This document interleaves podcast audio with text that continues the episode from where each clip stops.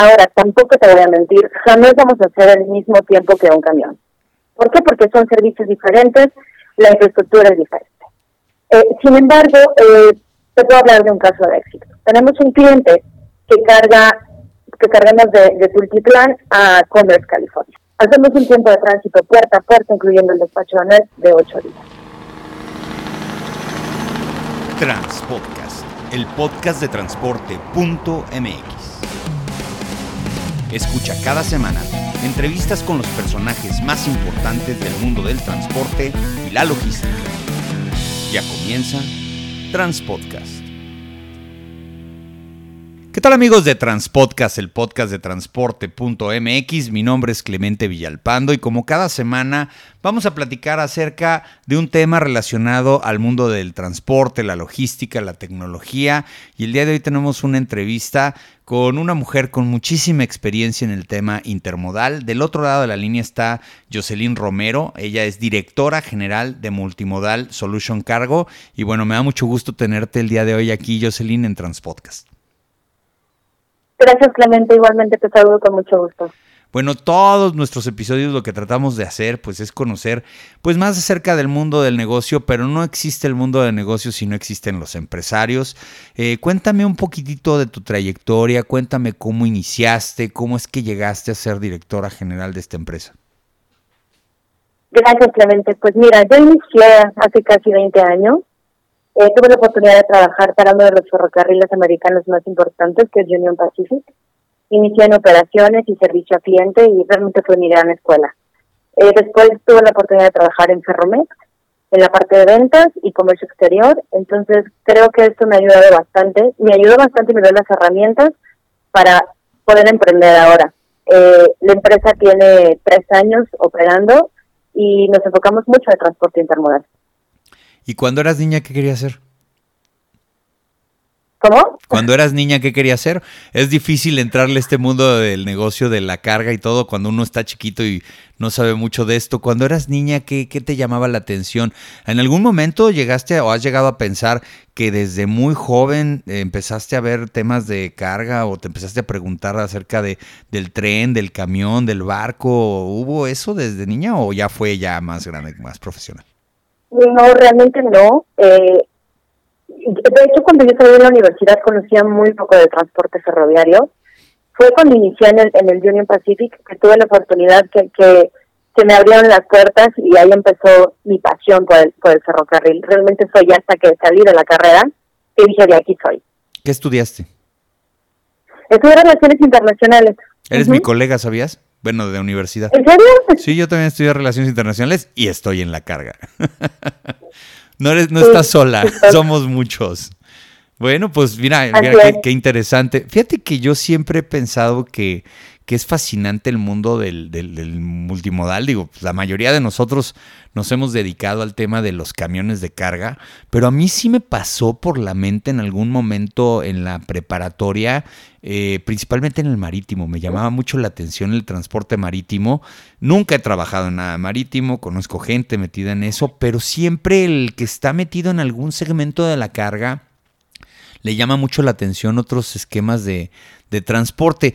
¿Qué pasó cuando llegas a Union Pacific, una empresa que, bueno, pues este, a principios de los 2000 eh, empieza a operar en México ya más fuerte y luego ya es este, parte de fusión de, Ferromex? Eh, eh, ¿Entraste a operaciones, me comentabas? Sí, así es. Había una oficina en la terminal de Ferrovalle eh, y realmente ahí fue, te digo, mi escuela, ¿no? Ahí el jefe que, que tuve no, es una persona que yo admiro bastante, Luis Garulo, que fue un maestro de muchos, y, y empecé a conocer más de la operación intermodal en México.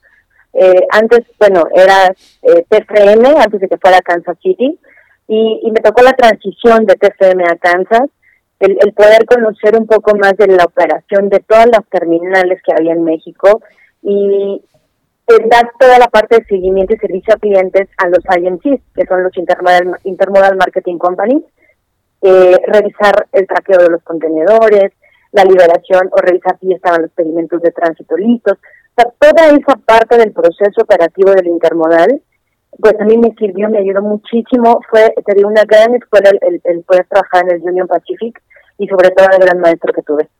Oye, pues mira, Yo cuando hice mi tesis en el 2000, ya estoy revelando datos de edad, pero bueno, ya ni modo, eh, y tuve que hacer un, eh, bueno, hice una tesis sobre el transporte entre México y Estados Unidos y tenía que hacer un estudio de mercado de cómo era la división entre los tipos de transporte en México y obviamente pues el transporte de carga, autotransporte de carga por carretera era el fuerte. Yo veía que andaban en, una onda del 3 o el 4% en el tren, en el ferroviario. Eh, obviamente sé que estás en el multimodal, que integras otros tipos, pero que la columna vertebral es el, ferroviario. ¿A ti sí te ha tocado en estos 20 años ver cómo evoluciona realmente la carga ferroviaria en México? ¿Qué, crees o tú te imaginabas cuando entraste que iban a llegar a los volúmenes que tienen hoy? Porque ya es importante, ¿no? Claro, fíjate que cuando yo inicié, eh, eh, el intermodal se escuchaba como algo extraño, ¿no? Eh, eran muy pocas las empresas las que las que hacían transporte intermodal y realmente había mucho desconocimiento. Entonces, del 2004, 2005 a la fecha, ha ido, ha ido eh, incrementando el, el, uso de este transporte, o sea, de este medio de transporte, sobre todo porque se han dejado como que el viejo tabú de que somos competencia o que el ferrocarril es competencia del autotransporte y el autotransporte del, ferrocarril. Sin embargo, no podríamos hacer transporte intermodal sin el, sin, el apoyo o sin tener esa sinergia con el autotransporte y viceversa. Entonces, eh, también había muy pocas rutas, había muy poca oferta de servicios. Eh, se, ha ido, se ha ido incrementando la oferta de servicios, el conocimiento con los, con los clientes o los usuarios finales, el, que, el quitar como que esas ideas de que el ferrocarril hace tres meses en llegar de un origen al destino, ¿no? Eh, ha evolucionado bastante. La iniciativa privada ha hecho muchas inversiones en cuanto a infraestructura, carros y demás. Se han ido mejorando los procesos, hay diseños de servicio establecidos. O sea, realmente es un, es un servicio que funciona muy bien. No te puedo decir que es para todo tipo de clientes o para todas las industrias, pero funciona bastante bien y, ha ido, eh, te digo, en, incremento, ¿no? De, lo que yo he visto o que he podido ver desde el 2000, 2004 a la fecha, es impresionante el crecimiento que ha tenido el, el, intermodal. Bueno, lo que pasa es que muchos de nosotros siempre vamos a tener la idea de que eh, participar en este tipo de negocios es complicado. Bueno, vamos a entenderlo desde este punto de vista. Tú eh, entraste ahora ya a emprender o a hacer un negocio en materia de transporte multimodal porque conocías el, el, eje principal que es el, ferroviario. Yo me estoy imaginando a muchos transportistas que tengan la opción entre escoger de comprar eh, o entrarle al tema de, de, transporte pues multimodal o comprarse un camión y hacer fletes, pues siempre se les va a hacer más fácil hacer fletes y hacer eso. Pero en el caso tuyo, eh, supongo que es parte de la historia de tu evolución profesional. Eh, ¿Cuáles son los retos o cuáles son las partes que sí definitivamente tienes que dominar muy bien para poder poner un negocio de esos, para salir a ofertar este tipo de, servicios. Yo pensaría que tienes que tener mucho conocimiento de cómo opera eh, el ferrocarril en tiempos, en capacidades, en niveles de servicio, para poder ir a decirlo, porque a final de cuentas tú acabas representando a una de estas empresas grandísimas o de, de las tres empresas grandes que tenemos en México que dan servicios de carga ferroviario, ¿no? Claro, sí, yo creo que es muy importante tener el conocimiento de la operación al 100. Eh, te digo, en lo personal, a mí me funciona muchísimo tener estas escuelas porque no vas con un cliente a ofrecer algo que no existe. Vas a hablarle con la verdad. Vas a decirle lo que sí se puede. No vas a vender mentiras. Lo que yo hago es ofrecerle una solución real. ¿Por qué? Porque entonces si yo voy y prometo cosas que no se van a cumplir, el cliente no solo va a tener una mala experiencia conmigo como empresa, sino también va a decir el servicio intermodal no sirve y entonces también le estoy cerrando las puertas a los demás competidores. Entonces, es muy importante conocer la operación para que puedas eh, ofrecer al cliente esa solución detallada, llevarlo de la mano, poder hacer la conversión de carga, eh, no sé, hablemos del autotransporte, hacer esa conversión de carga y que, el cliente realmente tenga una buena experiencia, que diga sí funciona, sí me resultó, sí la apuesta al intermodal. Eso es bien importante, conocer a detalle la operación. Oye, a ver, yo no puedo entender el intermodal o cualquier tipo de transporte si no está de la mano con la infraestructura. Supongo que tú has de tener capacidad de decirnos más o menos cómo andamos en México. Digo, híjole, eh, mitos y realidades, ¿no? O sea, llegas y te dicen, no, tenemos las mismas vías férreas de cuando don Porfirio nos dejó. Este, pues no, no necesariamente. Y los puertos, pues no son los mismos y han habido inversiones. Pero también hay un tema ahí, allá está un índice internacional de infraestructura, este, logística. Eh, ¿Tú cómo ves? Obviamente tú tienes que ver todo esto con el tema. No nos comparemos con Estados Unidos porque ese es el error que siempre cometemos, pero con países más o menos del pelo, ¿cómo anda México en materia de infraestructura para poder tener pues buenos puertos, buenas espuelas, buenos este, patios de contenedores? ¿Cómo andamos en eso? Claro, pues digo, tú sabes que, la mayor parte de la inversión pues es de la iniciativa privada, ¿no? Lo que es la parte de las operadoras portuarias, la, la, la red ferroviaria tristemente no ha tenido un incremento, o sea, las mismas, o la misma infraestructura que hoy tenemos en, en cuestión de vías, pues son las que nos heredaron, ¿no? Sin embargo, la iniciativa privada, a raíz de la privatización, obviamente, pues ha tenido que hacer inversiones para mejorar la vía, mantenimiento, hacer libramientos eh, y demás. Lo que sí ha ido en evolución son los servicios como tal. En el intermodal podemos hablar de tres tipos de servicios. El intermodal doméstico, el intermodal marítimo, que es obviamente moviendo los contenedores de las navieras eh, hacia las principales ciudades y viceversa, y el intermodal cross-border, el que pues va a Estados, México, Estados Unidos y Canadá. Obviamente para que pueda darse un servicio intermodal, como bien lo menciona, necesitamos de las terminales intermodales, se necesita eh, grúas, se necesitan eh, inversiones, se necesitan contenedores. Entonces, a lo largo de todo este tiempo, de, de, del 2000 eh, hacia acá, los ferrocarriles han ido invirtiendo tanto en equipo, eh, equipo de arrastre, me refiero a lo que son plataformas, carros de ferrocarril, contenedores, chasis, terminales, grúas. Realmente ha crecido por la iniciativa privada. Oye, y a ver, en el caso de los eh, clientes potenciales de multimodal, entiendo que muchos de los que escuchan este podcast se van a hacer la pregunta de, oye, y lo que yo muevo, ¿lo podré mover a través de, por ejemplo, ferrocarril? Digo, yo entiendo, y te voy a dar un ejemplo, ¿no? Eh, eh, yo creo que hay economías de escala, en, yo no lo creo, estoy convencido que hay economías de escala en el tipo de transporte, el tren es una de ellas, ¿no? A final de cuentas, este, el costo por kilómetro es más bajo en, en, ese, en ese sentido, en el ferroviario y en el marítimo que en el de carga. En el de carga casi casi son costos constantes. Muchas veces hemos visto, por ejemplo, los transportistas, de autotransportistas, de ver la posibilidad, porque no estamos peleados con eso, al contrario, hoy podría ser un gran aliado del transporte multimodal ante las adversidades que tenemos como transportistas. Ejemplo, y voy a ser bien repetitivo con este tema, la falta de operadores. Va a haber un momento donde vamos a tener que diseñar el transporte de este país para poder manejar más cabotaje a través de, puertos, a lo mejor más eh, eh, eh, transporte intermodal a través de trenes, y no porque queramos o porque no queramos, sino porque no hay opción. Es decir, tú ya has pensado en eso, ustedes ya han pensado en que definitivamente tienen que empezar a ver las miras hacia cómo nos complementamos como medios de transporte por las pocas oportunidades que van a haber en el futuro de tener más personas moviendo camiones en México? Claro, y, yo creo muy cierto lo que comentas. Sí, el, el, autotransporte es un aliado para el intermodal.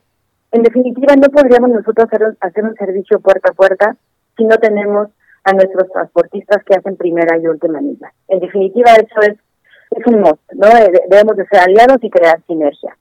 Eh, si hay clientes que se han acercado con nosotros para preguntarnos si hay alguna ruta eh, para mover su carga. Aquí es muy importante saber cuál es el origen y cuál es el destino de la mercancía, para que nosotros podamos evaluar si existe una ruta intermodal para poder ofrecer el servicio. Ahora bien, es muy importante separar los servicios ferroviarios. Está el servicio intermodal, donde se mueve carga contenerizada, y el servicio de carga general, que se mueven furgones, tolvas, eh, góndolas y demás, que es un servicio completamente diferente al intermodal.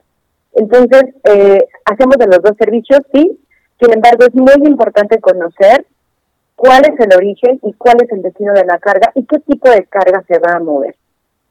Eso es eh, de los datos que necesitamos para poderle decir al cliente, si podemos, estas son las opciones, o no podemos hacerlo en este servicio, pero tengo esto. Oye, a ver, y, eh, y en ese sentido, bueno, tú platicabas hace un ratito, perdón que te interrumpa, que muchos clientes están acostumbrados a pensar o, tienen en su mindset que si cargas en el tren o en otras mm, plataformas de, transporte, eh, todo es más lento.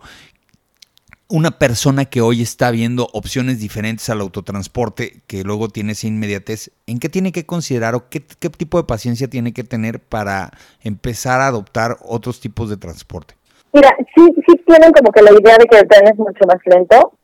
Ahora, tampoco te voy a mentir, jamás vamos a hacer el mismo tiempo que un camión. ¿Por qué? Porque son servicios diferentes, la infraestructura es diferente. Eh, sin embargo, eh, te puedo hablar de un caso de éxito. Tenemos un cliente que carga, que cargamos de, de Tultitlán a Commerce, California. Hacemos un tiempo de tránsito puerta a puerta, incluyendo el despacho de de ocho días. No, pues muy bueno, muy bueno. ¿Qué hace el cliente? Tenemos realmente para, para tener este tipo de, tiempos de tránsito y una operación limpia, debemos de trabajar en un proceso y, necesitamos trabajar tanto el cliente, nosotros como integradores, nuestros transportistas, el agente aduanal, para que realmente el servicio trabaje como relojito y no tengamos estos tiempos muertos. Entonces, el ferrocarril hoy en día, los ferrocarriles tienen un diseño de servicio en el cual nosotros podemos decir, si cargamos un lunes, estamos llegando tal día, podemos despachar este día y, te, entregamos tal día, ¿no? Y entonces vamos contabilizando el día, desde el día 1 hasta el día 8. Si se atraviesa un fin de semana, ¿cuál es el día más óptimo para cargar? Esos diseños de servicio hoy en día nos dan esa posibilidad de saber los estimados de salida y de llegada. Entonces, no están tan descargados los días, haremos quizá dos días más que en la carretera. Pero te digo, es muy importante poder trabajar todos los que hacemos, o todos los participantes de, la cadena, para poder tener un proceso limpio y que los clientes realmente puedan visualizar la riqueza de, de, cambiarse intermodal en cuanto a costo, tiempo, eh, seguridad, confiabilidad, pero es un trabajo en conjunto, ¿no? Entonces, es muy importante y que el cliente realmente tenga esa intención de, de, de querer cambiar, de querer mejorar y obviamente consciente de que no vamos a hacer al mismo tiempo que la carretera. Eso sí, no, no lo, no, no, es imposible. Sin embargo, con una buena planeación se pueden lograr.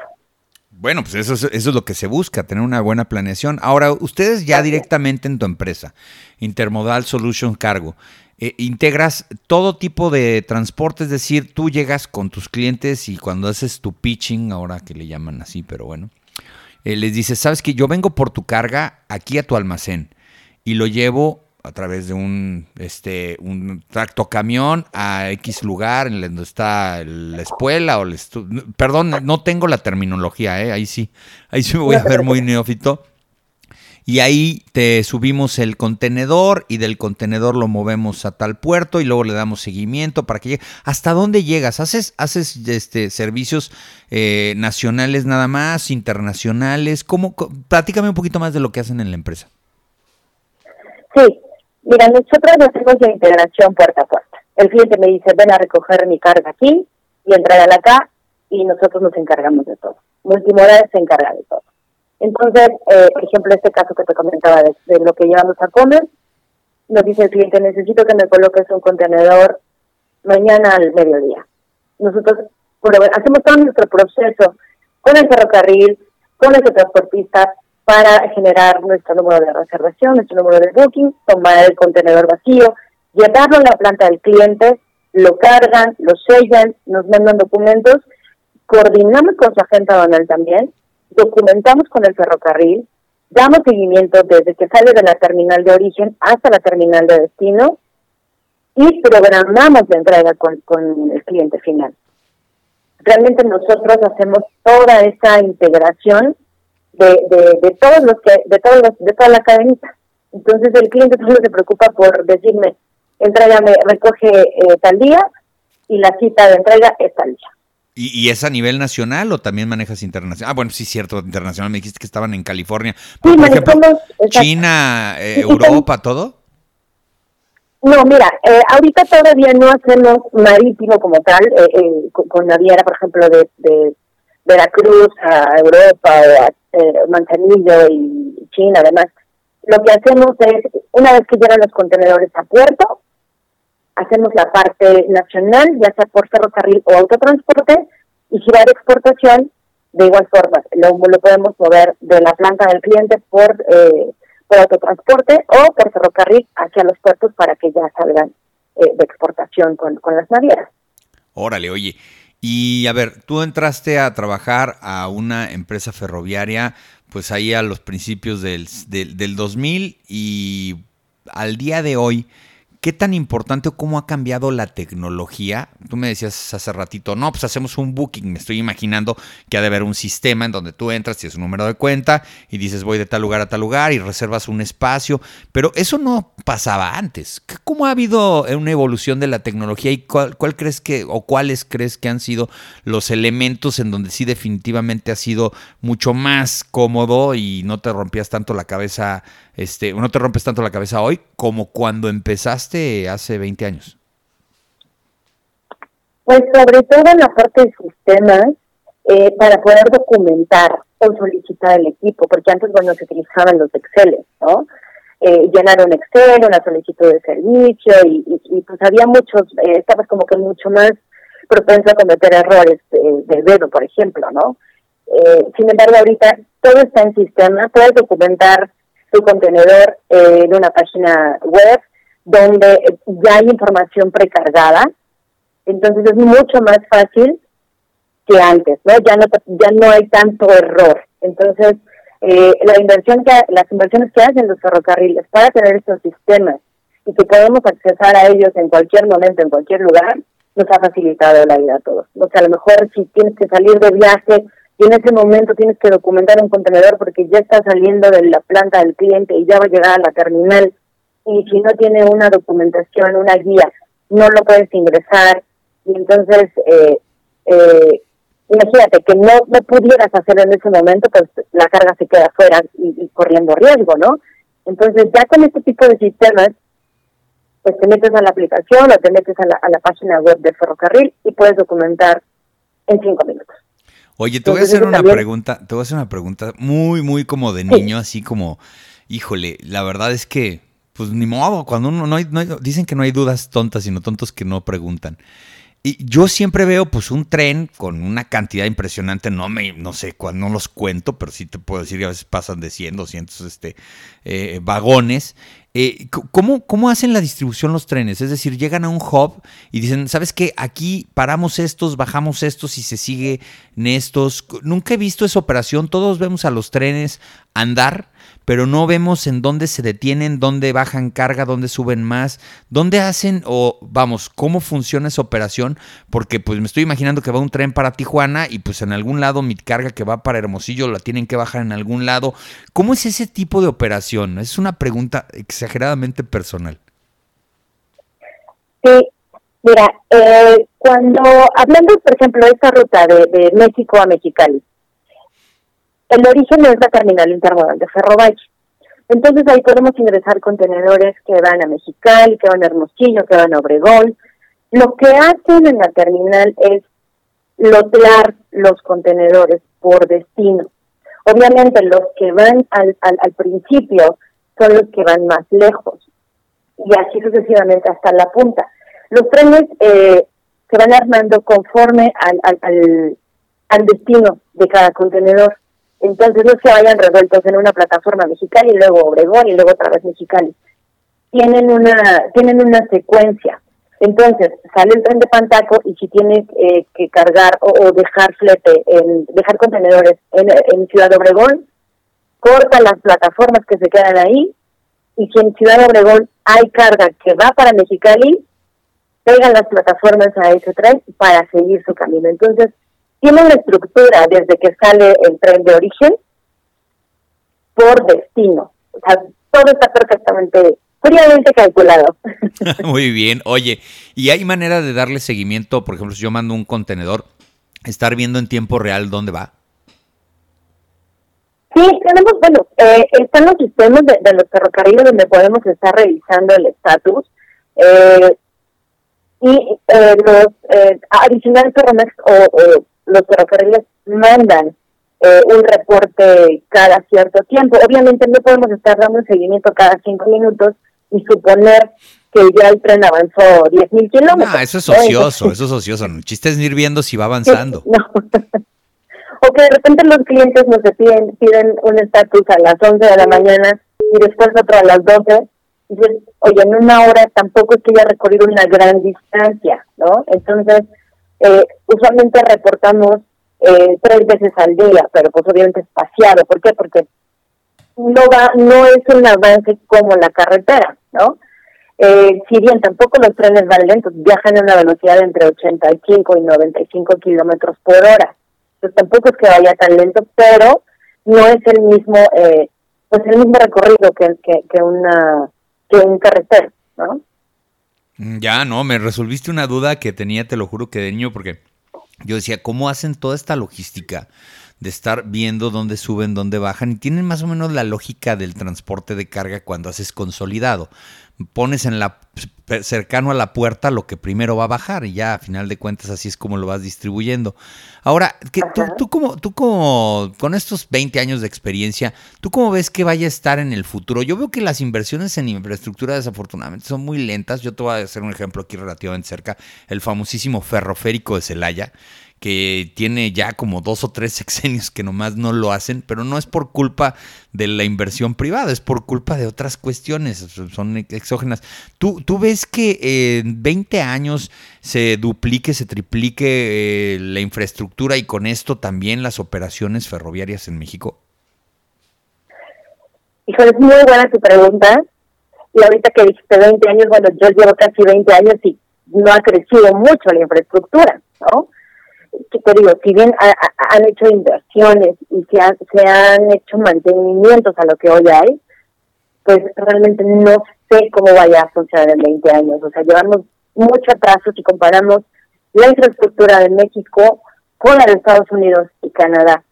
Eh, pero fíjate que hace poco tuve, tuve oportunidad de ir al, al, al Congreso de ANTI y fuimos al puerto de Lázaro Cárdenas, a las dos terminales que están ahí y la verdad es que es una inversión de muchísimos millones de dólares. Eh, son terminales intermodales que dices, híjole, necesitamos más como estas. Y, y, realmente eh, te das cuenta de que hay mucho interés en crecer el intermodalismo en México. Ya es así que están esas inversiones y esas terminales semiautomatizadas en las que eficientan mucho el tiempo, la operación, todo el proceso eh, ya no es como, como el, de hace 20 años, que realmente le están apostando muchísimo a la iniciativa privada al desarrollo del transporte intermodal en México, ¿no?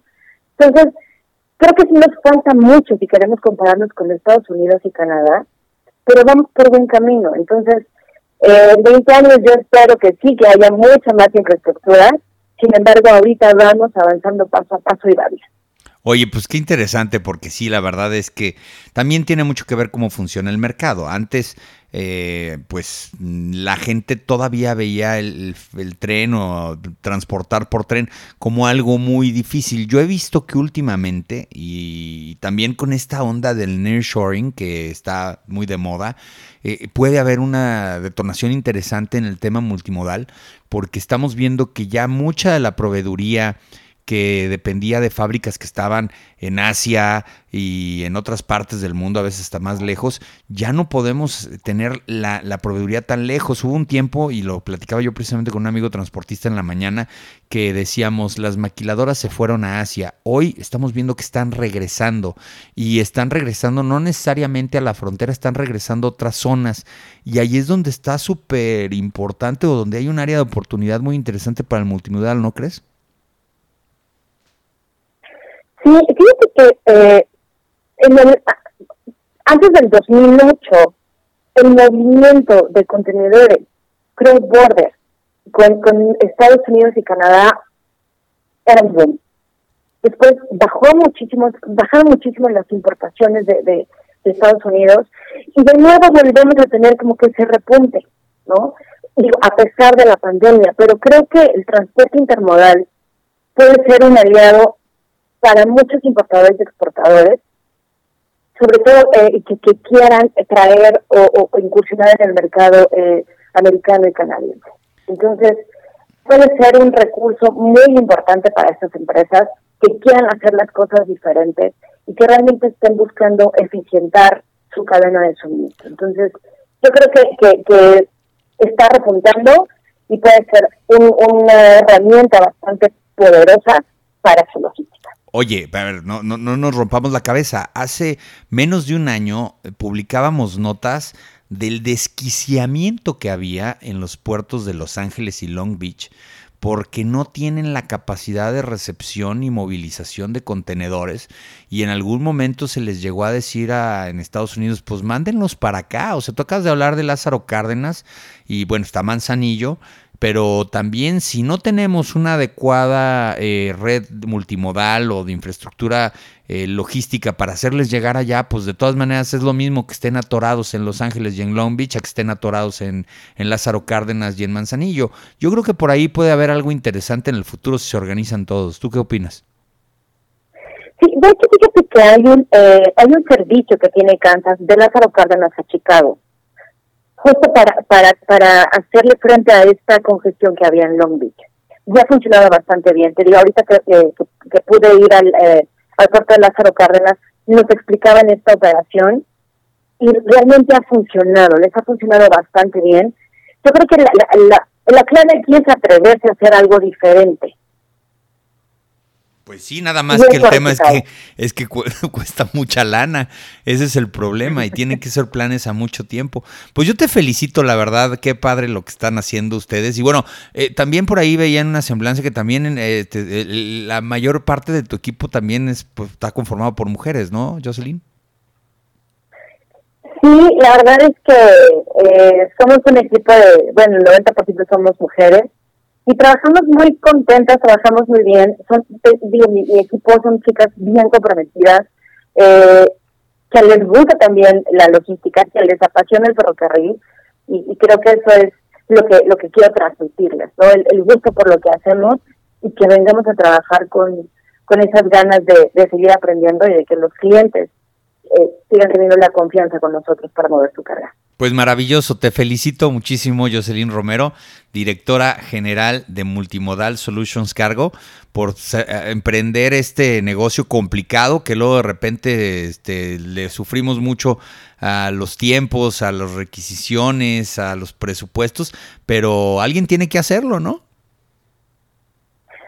Sí, la verdad es que creo que es una muy buena opción, eh, como te decía hace un momento, no puede ser para todos pero podemos tener esas opciones. Entonces, eh, yo te agradezco a ti, Clemente, por tu tiempo, por el interés, y pues nada más si me permites invitar a todos los que escuchan tus podcasts, que nos sigan en nuestras redes sociales, Multimodal Solutions Cargo, estamos en Facebook, Instagram y pues también en el LinkedIn. Muchísimas gracias.